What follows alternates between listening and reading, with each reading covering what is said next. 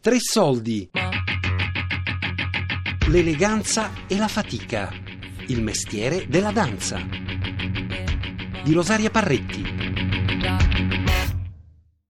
Sono Lucrezia e ho 14 anni, studio da 7 anni danza e vengo da Bologna. Io sono Silvia, ho 15 anni, eh, studio danza da 12 anni e sono di Roma ma vivo a Firenze. Sono Alessia, faccio danza da 6 anni e 14 anni. Dalla scuola di ballo al balletto come professione. Giuseppe De Palo è un giovane ballerino. Al momento dell'intervista era nel corpo di ballo dell'Opera di Roma. Oggi è al Ballet du Capitole a Tolosa. È perché mia sorella faceva danza quando era piccola e io la seguivo ogni tanto, così andavo a vedere le lezioni e mi sono entusiasmato anche io a vedere lei che ballava e allora ho deciso di iniziare anche io. E ho iniziato giù in Puglia dove sono nato e poi a 14 anni sono andato alla Scala a Milano. Mi sono diplomato lì nel 2009, ho fatto dal quinto corso all'ottavo e poi ho iniziato a lavorare in Italia in diversi enti lirici e ho iniziato al Teatro Massimo a Palermo, poi all'Arena di Verona, poi al Maggio Musicale Fiorentino e adesso al Teatro dell'Opera di Roma.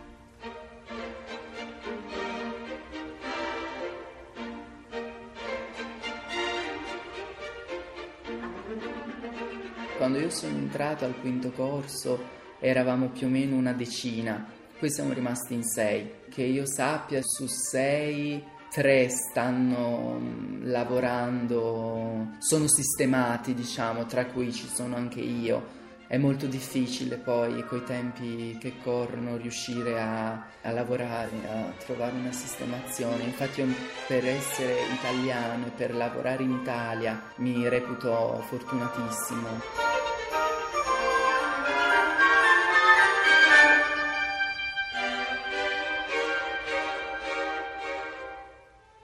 Dei compagni di corso che ho incontrato recentemente che stanno fuori in Germania, a Berlino soprattutto, anche alcuni a Dresda, una ragazza al National Ballet of Canada, una ha anche lavorato all'Opera di Parigi. Rosanna Seravalli ha lasciato l'Italia nel 1960, appena sedicenne, per studiare danza a New York, dove vive tuttora. Ha lavorato per più di dieci anni nella compagnia dell'American Ballet Theatre come solista.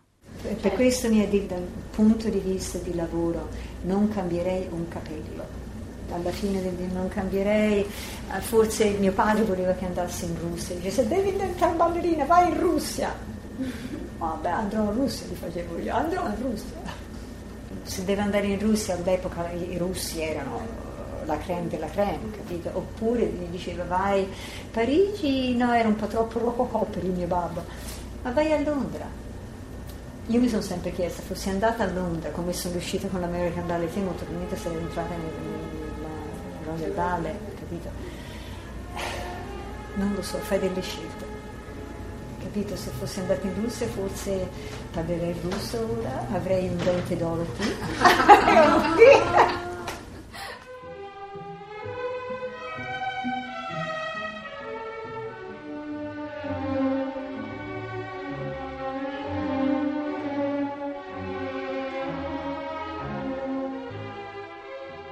È una cosa che ho sempre detto, io, in una maniera che non ho mai capito nella mia stessa vita, come questo sia accaduto a me. C'è stato un destino, secondo me, che mi ha portato negli Stati Uniti, ma anche la visualizzazione che c'era poco in Italia, all'epoca, poco. E quindi ero una ragazzina e io quando ci penso non so come fatto. Sono venuta con una borsa di studio e poi in danza moderna, figurati e poi eh, a me non mi quadrava la danza moderna. non mi quadrava. Sono venuta, è, è, è, stata una situazione, in poche parole, sono venuta perché una, una, coreografa americana mi aveva visto ballare e mi ha detto, dice, dovresti venire negli Stati Uniti se vuoi, far, se vuoi fare carriera. E io ti ospito a casa mia e vedremo di aiutarti. Ha lotte intestini in famiglia, mio padre, attacchi di cuore, ma guarda, tragedie greche e quando ho lasciato, sono venuta negli Stati Uniti, questa donna mi ha detto no, io non, ho, non, non, non posso prendermi responsabilità di te. È stata dura. Se non fosse stato per questo grande amico che poi eh, si è suicidato, un sudamericano che avevo conosciuto in Italia, lavorando con lui alla televisione, non fosse stato per lui non so dove sarei arrivata. Il suo nome e io lo metterò Juan Carlos Bellini, e se non fosse stato per Juan Carlos Bellini io non so cosa avrei fatto, che mi ha assorbito nel suo piccolo appartamento, io non avevo mai dormito con un uomo, capito? lui nella sua stanza, io nella mia... E lui invece una persona eccezionale sotto tutti i punti, gentil, gentleman, gentiluomo, uh, generoso, che mi ha aiutato fino all'inverosimile. Una settimana dopo sono andata alla School of American Ballet Banashing, avevo visto l'American Ballet Theatre in Italia me ne ero innamorata.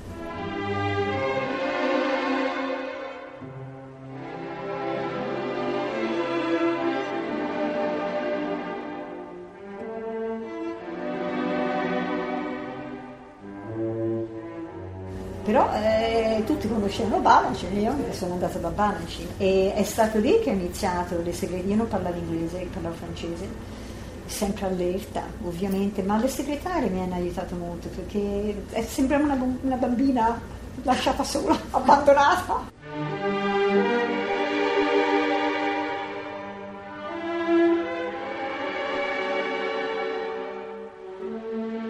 E poi da lì eh, mi dissero all'American Ballet Theatre di cercare di prendere una borsa di studio, andai a prendere la borsa di studio, mi dettero l'indirizzo e per la strada mentre andavo a, prendere, a cercare di prendere questa borsa di studio mi sono persa e ho chiesto a un tizietto e guardando ha detto, dice, uh, do you speak English? No, io italiana, italiana. Italiana, io ero un'italiana.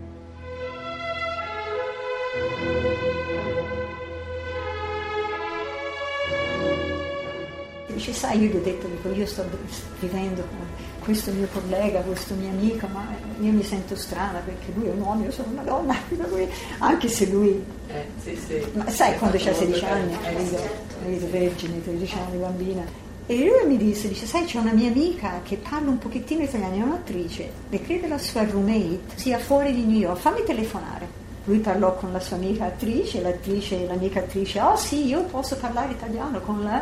Mi invitò a casa sua per un tè e mi disse se vuoi stare con me, sono ben felice, se si può parlare italiano.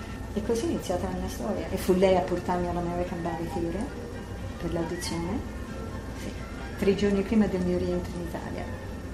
Tre giorni prima. Sì. Mi hanno buttato fuori 200, più di 200 persone, hanno preso una persona stato uno dei giorni più felici della mia vita. E quindi dovevi decidere se... Ah, la decisione è stata fatta, presto. la decisione che dici no all'American Ballet Theatre, ti offrono un lavoro, la decisione l'ha fatta, resti.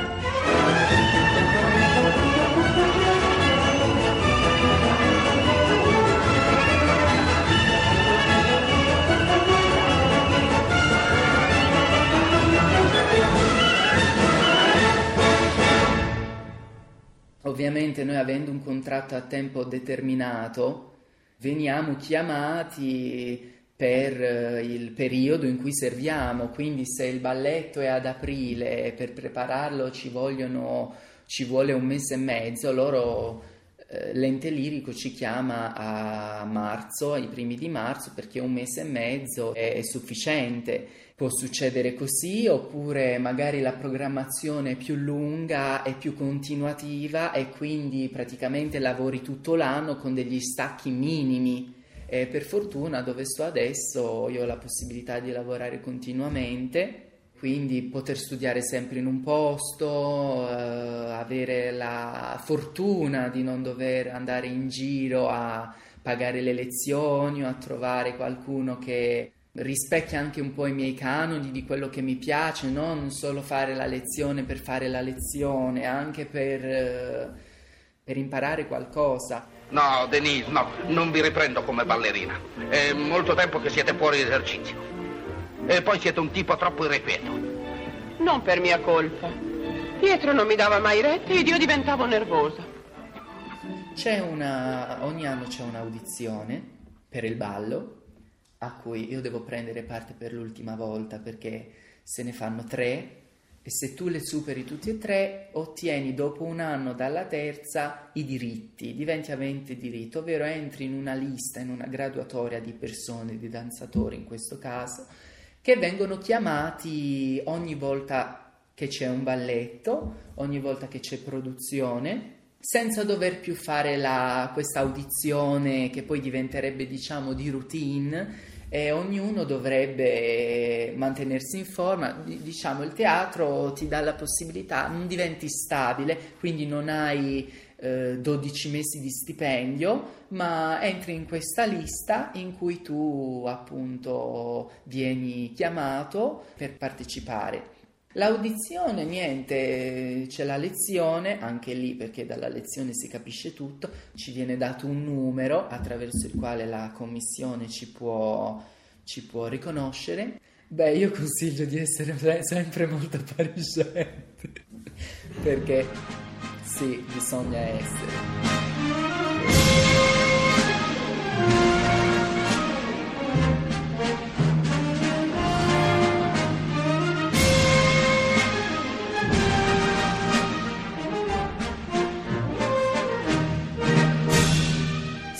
Inizia la lezione a gruppi, dipende da quanti si è, eh, niente, sono, iniziano le eliminazioni, poi dopo la sbarra, dopo il centro pratico, poi ci sono i salti che per l'uomo sono indispensabili, è la cosa più importante, è lì che si vede la tecnica di un ragazzo. Poi chi supera la prova della classe, della lezione intera, deve fare una variazione.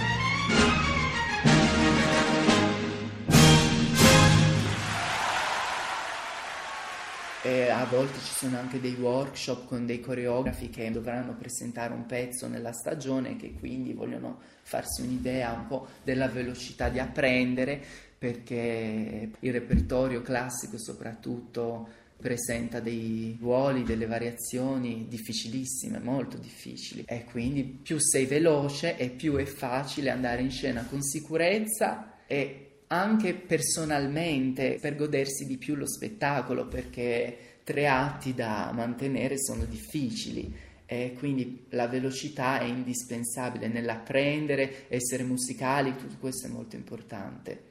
Poi alla fine dei conti quando tu vai in scena non ci sono punti di riferimento, sei tu davanti a non si sa quante persone, sei tu e tu solo, secondo me anche quando sei nelle file del corpo di ballo, perché lì maggiormente devi essere concentratissimo con te stesso e verso gli altri anche per portare sì, la simbiosi nelle file, essere più simili possibile all'altro, all'altra e poi anche perché tutto cambia, ci sono le luci, lo spazio è più grande, c'è il costume che molto spesso non sono comodi anche, quindi è una situazione delicata.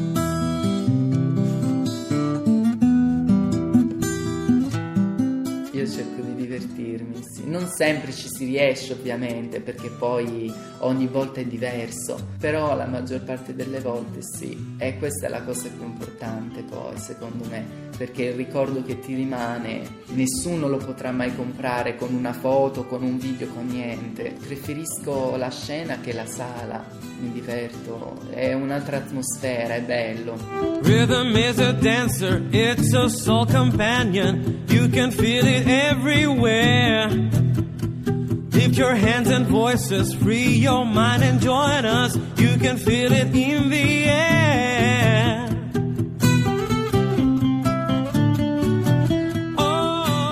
L'eleganza e la fatica. Il mestiere della danza di Rosaria Parretti. Podcast su tresoldi.rai.it